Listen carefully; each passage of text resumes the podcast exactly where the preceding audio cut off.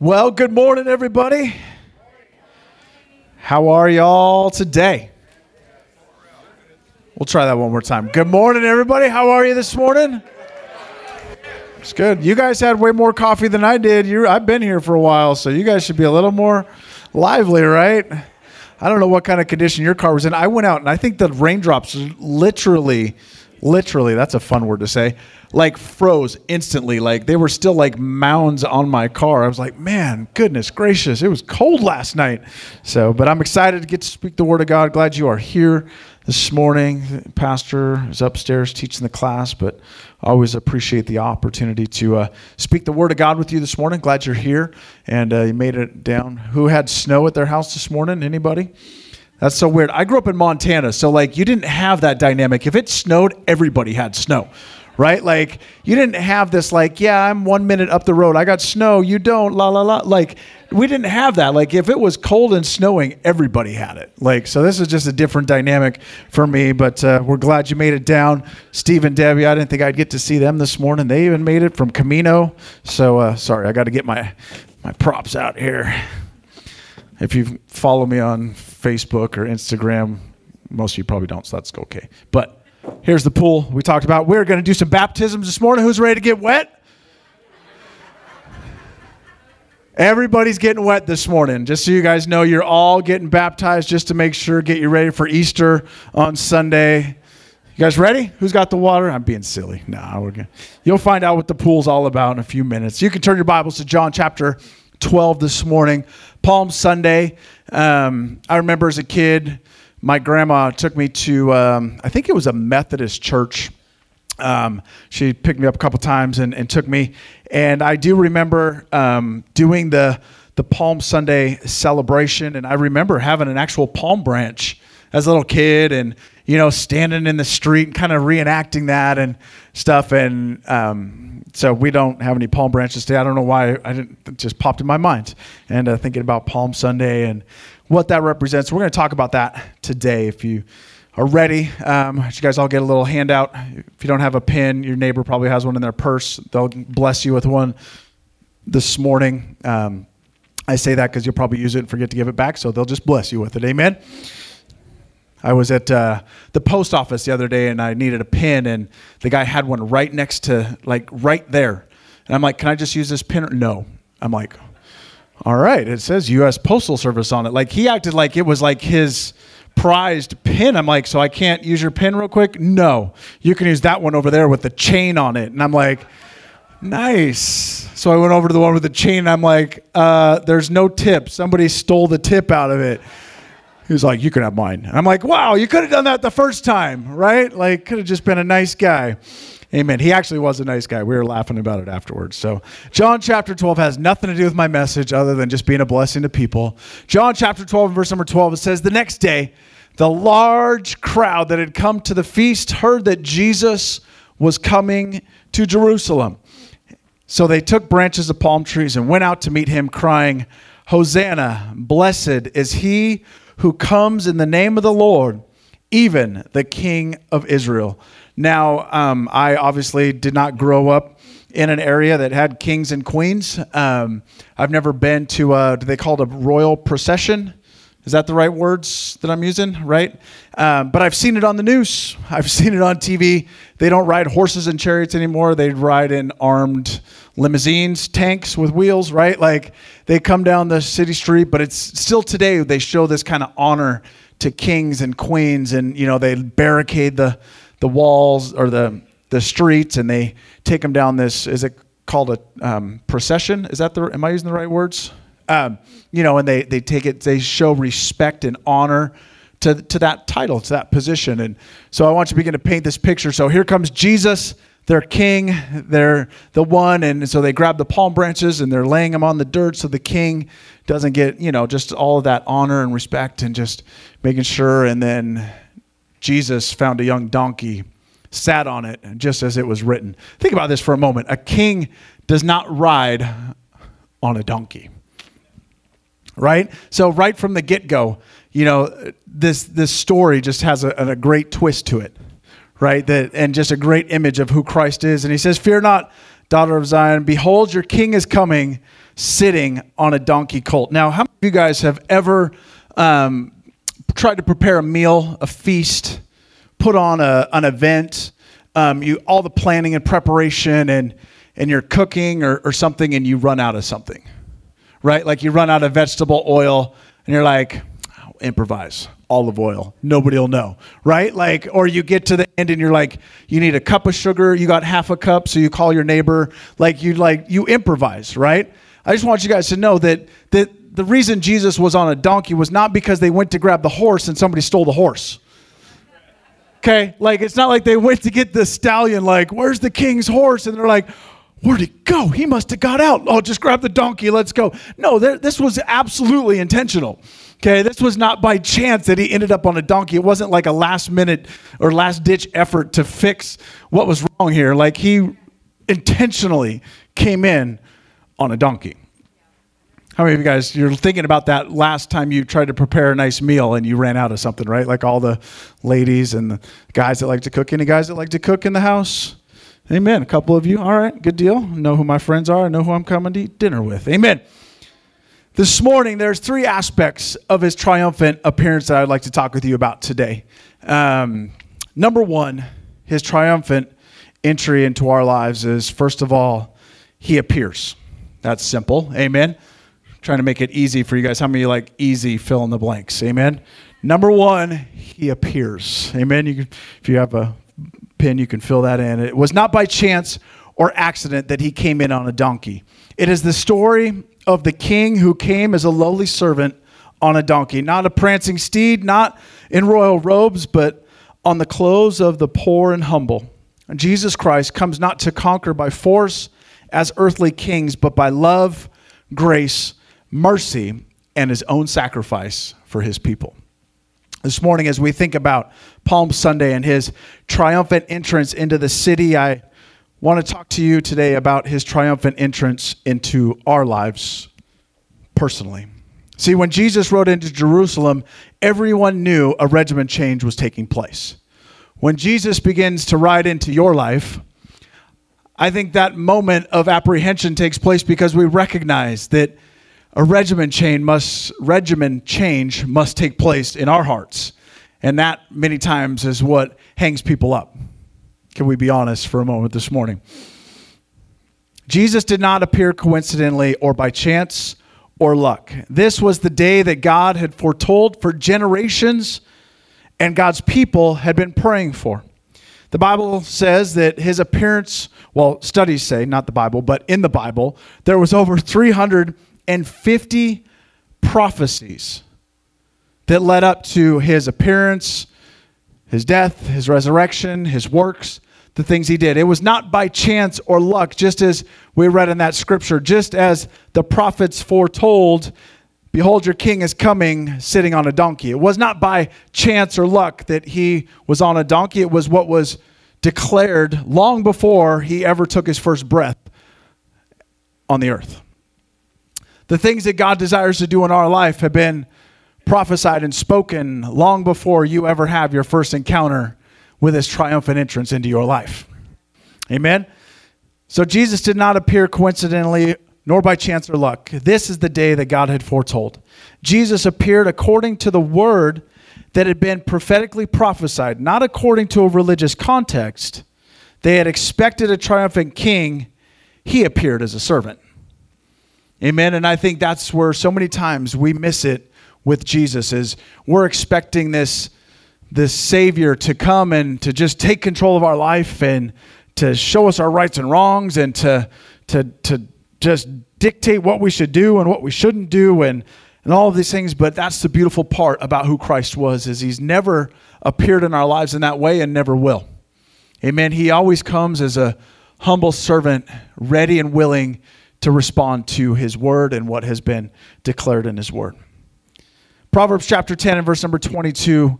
Um, there's there's two different verses I'm going to share with you today, a couple more, but two of them. And I might need it. Is this needing a little more juice? I should keep cutting. Um, but there are two verses that I love when it comes to, you know, the offering or or giving or money. And um, as I was praying and and working on this message, God just just really kind of showed me something that I hope you see also today. The Bible says in Proverbs chapter ten and verse twenty-two, it says, the blessing of the Lord makes one rich. How many of you like that?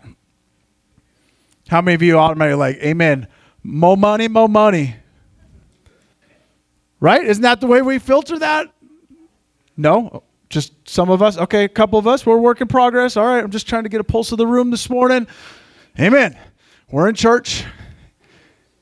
The blessing of the Lord makes one rich, and he adds no sorrow with it.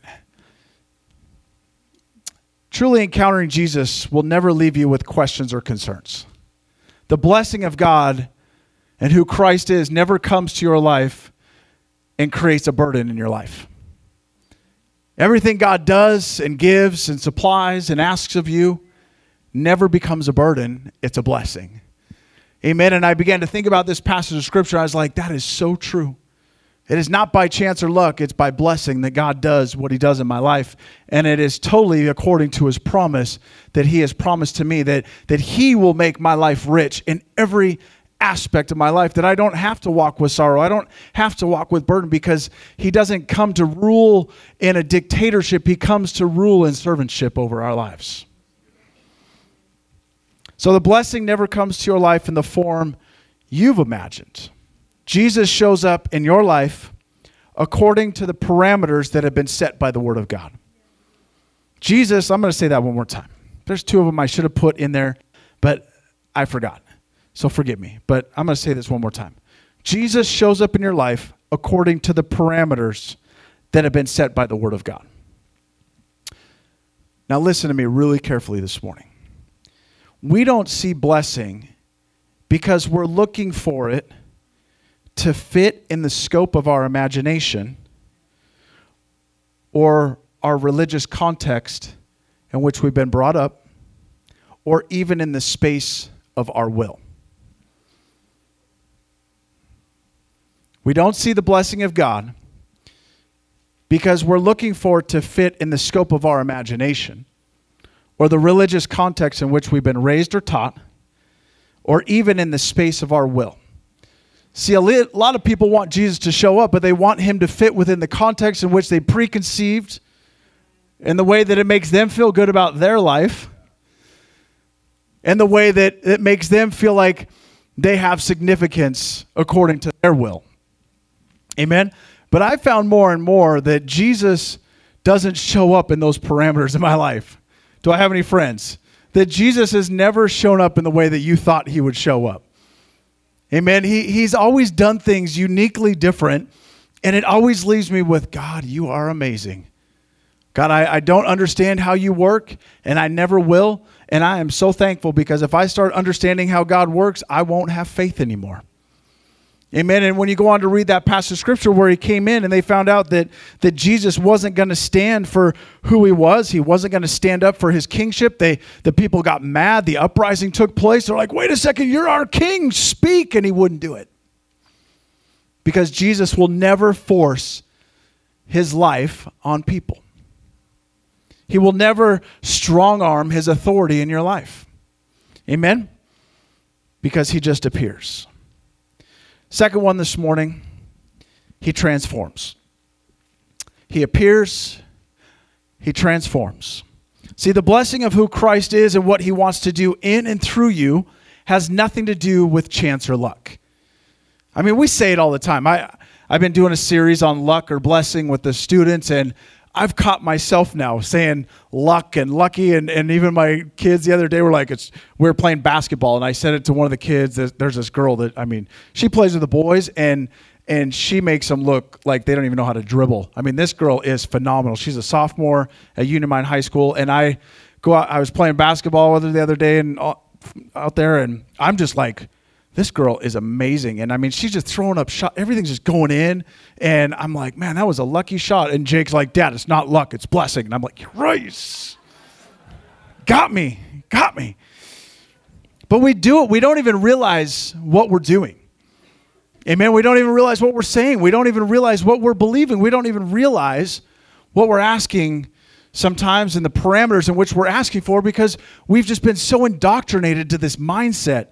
But the blessing of Christ is and or the blessing of who Christ is and what he wants to do in you and through you has nothing to do with chance or luck, because luck is defined as events or circumstances that operate for or against an individual. How many of you know, like, you find out some people that have had some bad luck and you stay away from them? How many of you guys know, like, if Job was in our church today, how many of you would avoid Job? Like, I am not hanging out with Job. I'm not getting in a car with Job. I'm not going out to lunch with Job. Like, I'm not I'm not going fishing with Job. I'm not, no, we're not doing it. That, like, you know what I mean? You, you look at Job, you're like, that dude has nothing but bad, thank you, bad luck, bad juju, bad everything. Like, wouldn't we, we just right up be like, man, homeboy, what is, here's what us holy people would do. What sin is in his life? That's a whole nother sermon. Chance defined. Something that happens completely unpredictably without discernible human intention or observable cause. Think about this for a minute. Jesus did not show up by chance and by luck. It was not completely coincidental that he ended up on a donkey. It was not completely coincidental that he didn't stand up for himself. It was absolutely on purpose. God designed, God ordained, and declared over three hundred fifty times the way that he would appear before humanity. So humanity has always sought for answers, sought for change, sought for a better life. How many of you guys heard that? Man, I'm just trying to better myself. Just trying to better my life. Gotta, I just got to make some changes, man. My life, I got to get my life together. Got to get my life better. I got. If I just got this, if I just got, just just trying to get a better job. I'm just trying, trying, trying to get, get. You know what I'm talking about? And we've been indoctrinated to think that it's found in superstitions. If I just do these things, you know, how many of you, anybody follows sports? Any sports fans in here? Okay, I don't know if this applies to cooking shows or to quilting, so forgive me. I got to use sports for this one, okay?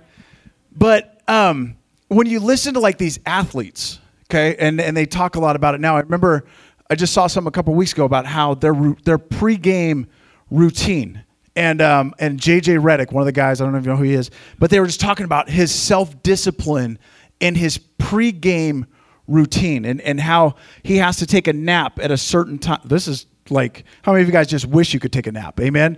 Right? Can I get some friends in, in church this morning who's like, man, if I could just get a five minute nap, right? Alicia gets a lot of them, or she wants one. She's what she wants one. Amen. And, um, and these guys, like, I got to get a nap at this, how, you know, so many hours before the game, I got to eat this. I need to go out and shoot this many hours before the game. Like, they just have these, these routines because they, they feel if, if I don't do these things precisely at the right time and the right routine, I'm not going to be able to shoot the basketball. I'm not going to be able to play at the level that I feel I could play at. Now, I'm not anywhere near getting an N B A contract.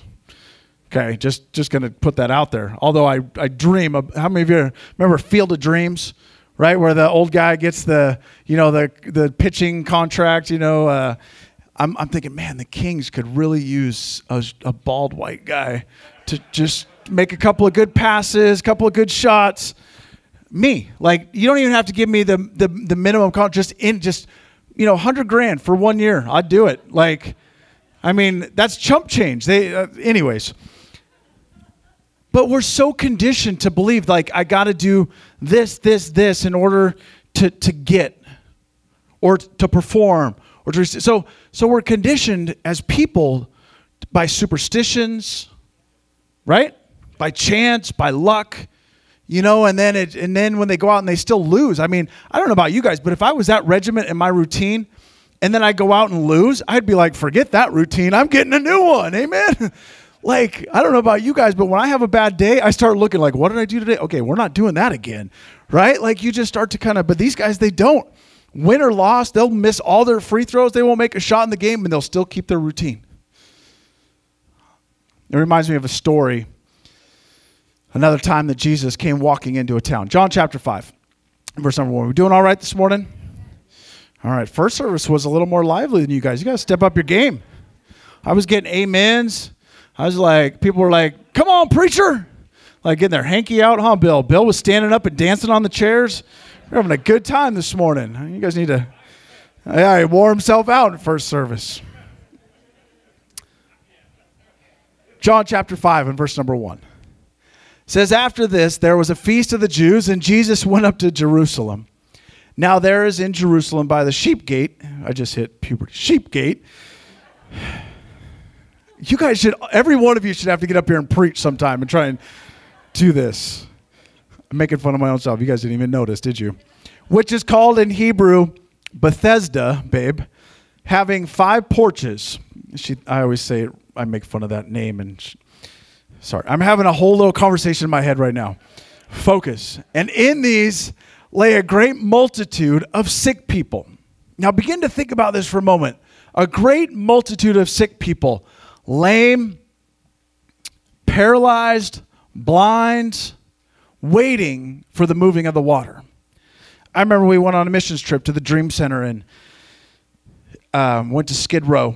And um, I've been around the world, a couple of different countries in Mexico, and that was probably the most intense experience I've ever had in my life, walking down Skid Row. I have never felt such demonic, spiritual, I don't even, I, I literally, forgive me, I don't know how else to say it. I, I wanted to like throw up the whole time. Like it just, I've never felt that way in my life. And it was the most intense, um, and it wasn't because of the smell. It was what it was doing to me inside. And um, we got to this place and we're walking the streets and just trying to, to show love and maybe pray for somebody and believing for just one miracle. And uh, we got to this spot and it was this building and it had like a courtyard and a gate. And this place was like a distribution. They would give out aid, but they could only do so much a day. And, you know, that was it. And so people were just packed into this place and laying all over like the bushes and the planter. I mean, it was just, it was, and they didn't want to lose their spot in line, so they would not move. And they would um, just take care of business right there. I mean, it was the smell, and I, I can't even put into words. But I remember they were so desperate for what they could potentially get from this place that they would lay there and do that to themselves and just, and as I began to think about this story, I, I just thought about, like, that's probably the closest thing I've seen to something like this. And it says that they just laid there waiting for an angel to come down at a certain time into the pool and stir the water. Then whoever stepped in first after the stirring of the water was made well of whatever disease he had. And Jesus, coming onto the scene, sees one lying there and knew that he had already been in that condition a long time. He said to him, do you want to be made well?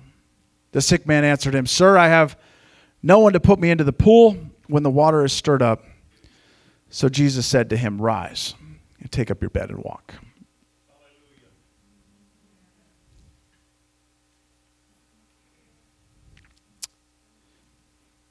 This story's always challenged my heart. And I feel like God showed me something different in this study, but I've always been moved with compassion for the guy that had nobody.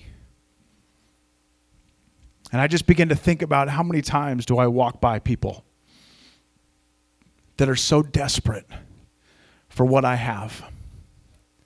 And they don't even know it. They're so desperate for somebody just to reach a hand out to them.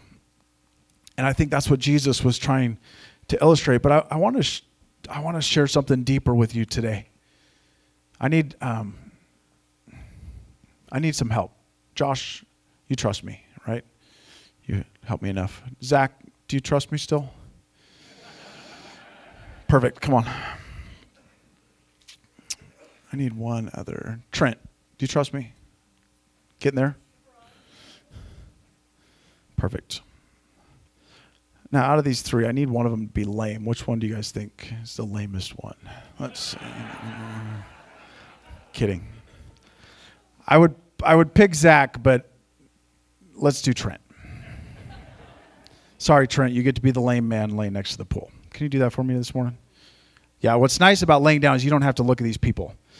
Perfect. So I want you to listen to this real quick as these guys stretch and get ready, okay? Get warmed up. I don't want you guys to throw anything out. I know you haven't been working out at Lord's Gym. You're just working.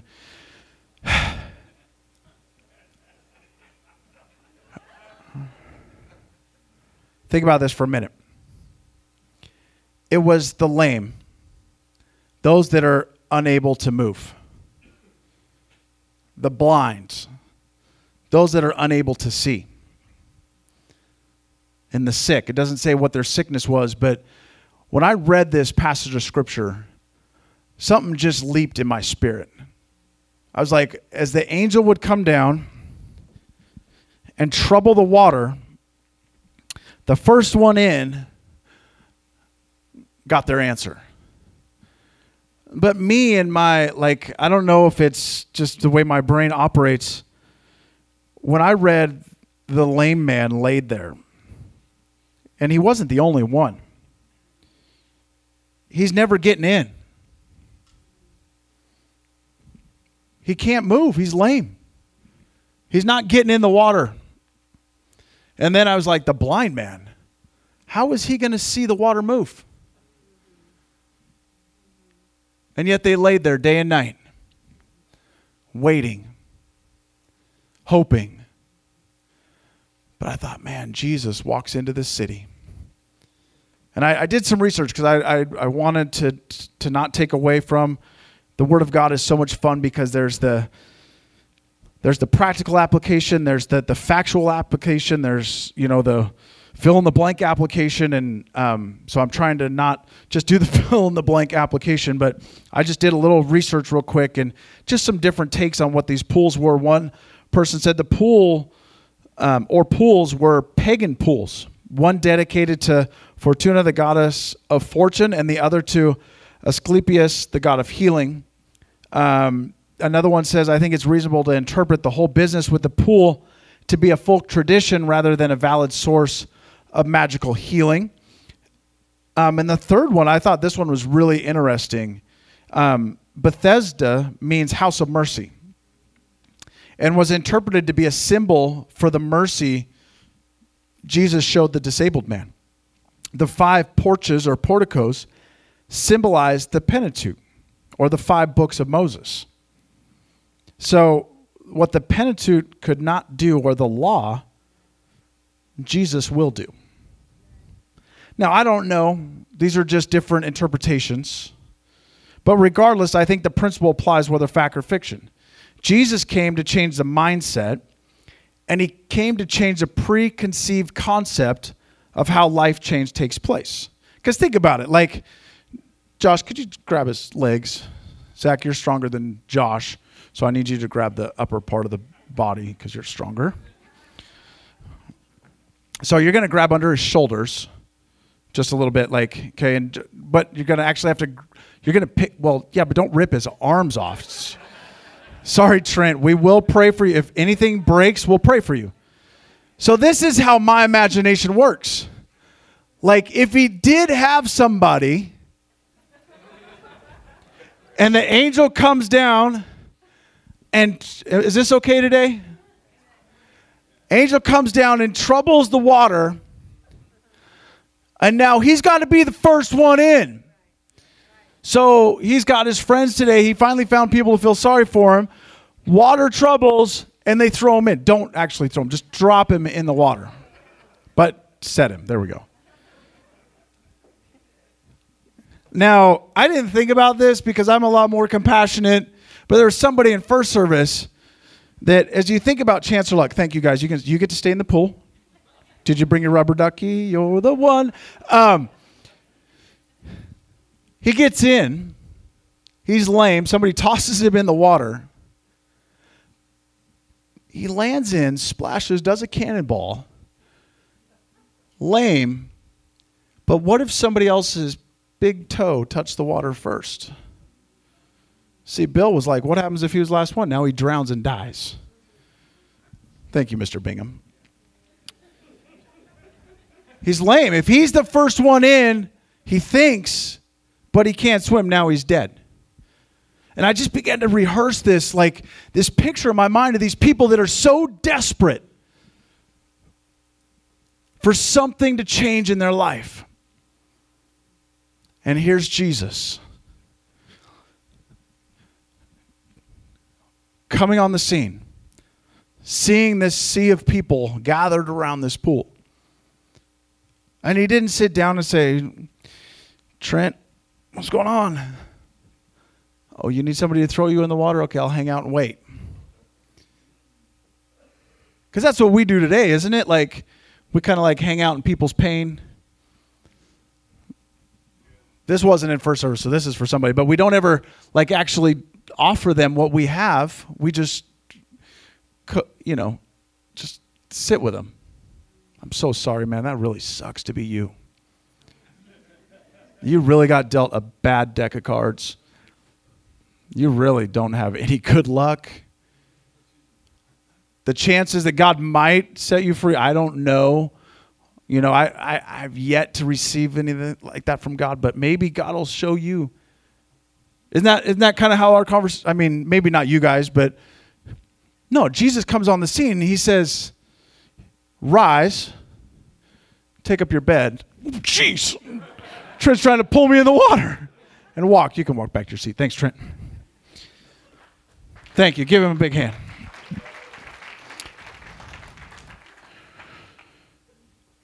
So Jesus came to change the mindset. I'm, I'm finishing up this morning. He came to change the preconceived concept of how life change takes place. See, spiritually speaking, he makes people upright. My last point for you this morning, Bill, if you'd please come. Number three, he releases. Jeremiah chapter thirty-three and verse number three says, call to me and I will answer. He doesn't say call to me and if I'm not busy, I'll pick up the phone. If you're lucky, I'll answer. No, he says, call to me, I will answer.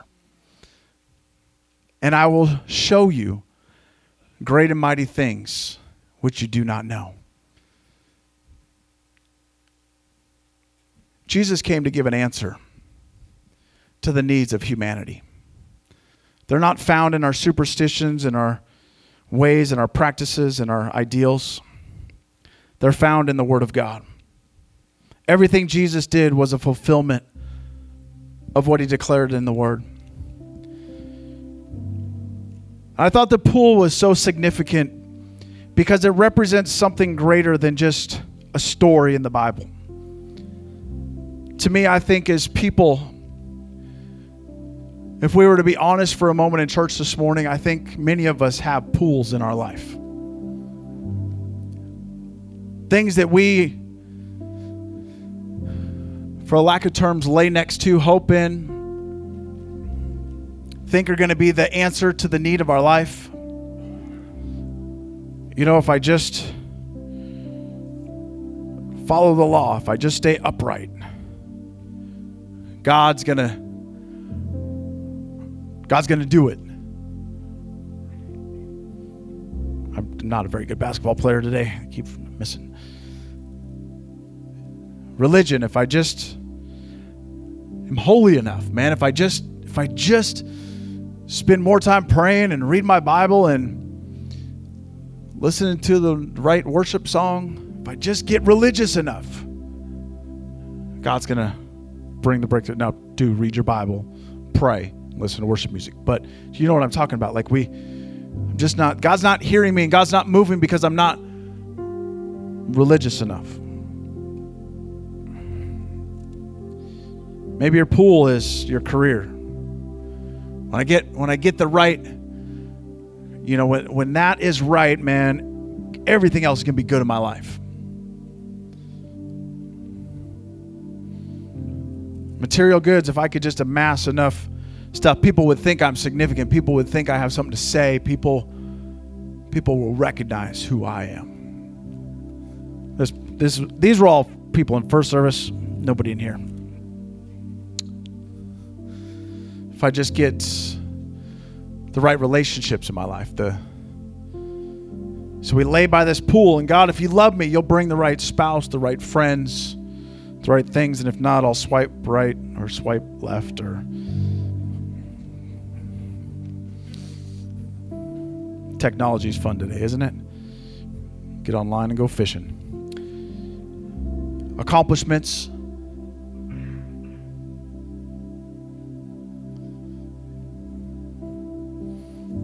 Social status. I mean, what what's your pool today? I think we all have them, don't we? Maybe not. Maybe just me. Money. I think that's a big one. If I just had enough money, God, my problems would be over. And you'd start singing the song, da da da da da. I'm kidding. Right? Like, what's our pool? Like, we, we invest our life, man. We're willing to just lay in that thing and wait. Like, God, when you bring me enough, then I'll be good enough. I'll have enough. I'll be significant enough. My life, my value, my worth. But I love the picture of Christ. He just walks in. He didn't look at what the man did. He didn't look at what the man had. He didn't ask him why he was in that condition. He didn't consult his past. He just simply saw a person in need. And he just reached his hand out. And he said, rise.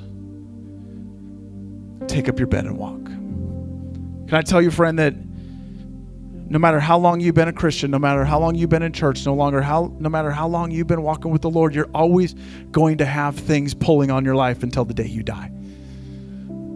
There's always going to be something pulling on you to distract you. I'm trying. From the real needs all around us. But I think we get so wrapped up into our pool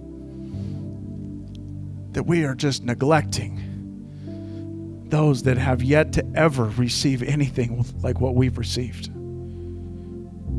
They laid at this pool thinking, if I get everything right, if the stars align, if the right card is dealt, then my life will be made whole. Why do we have casinos going up at a record pace? Why do we have scratchers in the lottery? Why is the lottery hitting all-time highs? Why, why, why? Because people are looking for their answer in things they'll never find it in. Would you stand to your feet this morning? The Bible says in Philippians chapter four and verse number nineteen.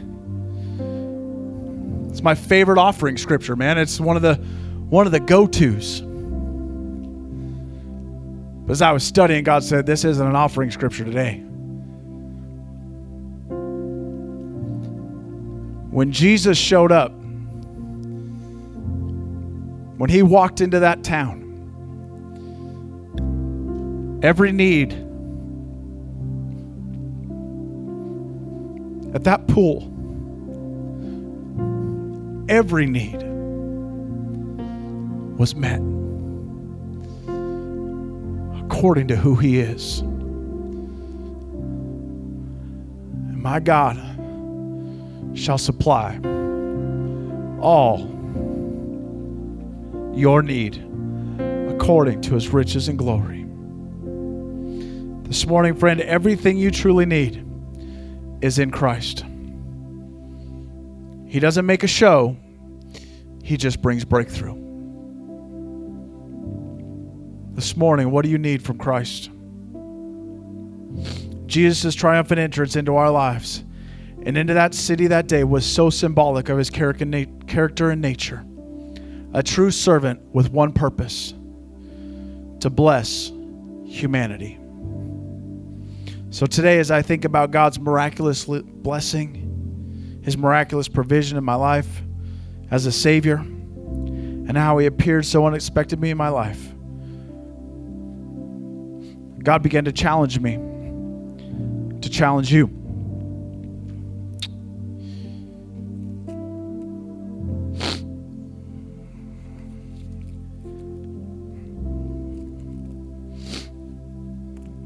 This morning, if you guys haven't realized, I'm a visual learner.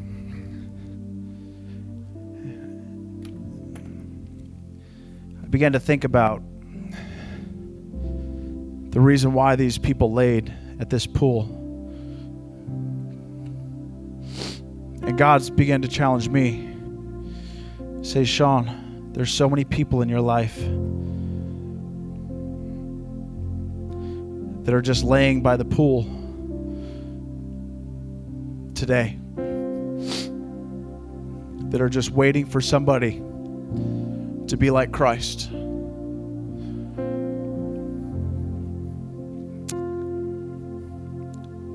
And maybe get their eyes off of themselves and humbly walk through El Dorado County and offer the greatest gift,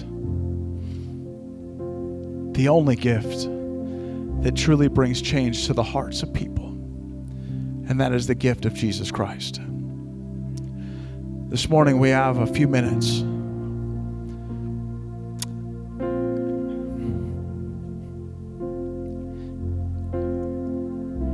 I felt like today would be significant because there's some of you, you've, and I think it's all of us, and we might have to rip some papers in half and share, but there's something that has been a distraction in your life. What's your pool this morning? What is it that's keeping you from stopping and not passing by anymore? I said in first service, I did the studies of our county, and did you know that close to eighty percent of the people that breathe air in El Dorado County claim zero religious affiliation? I talk with other pastors, and this is not, this is, I do not mean this in a negative context, okay? I don't, I'm not, please do not take this that way. Most church growth is people changing churches. And that that's, there's, that's, there's, there's time and season for that, but, but I believe that there's a lot of lost people that are laying by the pool, that are waiting for us to step away from the pool and walk in the blessing that God's given us. And so this morning, my challenge for you is, what if this week we left our pool and we started looking for those that are in need around us? And maybe next Sunday, on Easter Sunday, we could see the resurrection of Jesus Christ come alive in people's lives that have never, ever met Jesus Christ. They're everywhere. Two weeks ago, we had two young men that have never stepped foot in a church before come to youth group. And God touched their heart. People are just waiting for you to say, will you come? I'll pick you up. I'll drive you. I'll grab you, whatever it is.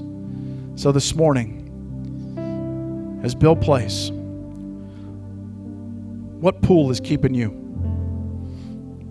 What's distracting you? As he plays this morning, maybe you would come and write it on a piece of paper and throw it in the pool, and then we're going to pray together. If that's you today, everybody's doing it. Nobody's looking at what you're writing. It's not about that. It's just, I believe there's an act that God honors. It's a faith step. And maybe you say, God, maybe it's just you feel you've walked it out long enough, and you can feel free to come whenever you're ready. And you would say, God, tonight, today, this morning, in this moment, I'm leaving it at the altar. I'm leaving it today because, God, you care more for the one lost sheep than the ninety-nine. So, Father, we thank you today. If that's you, friends, let's take a moment and respond to the word of God this morning. Amen.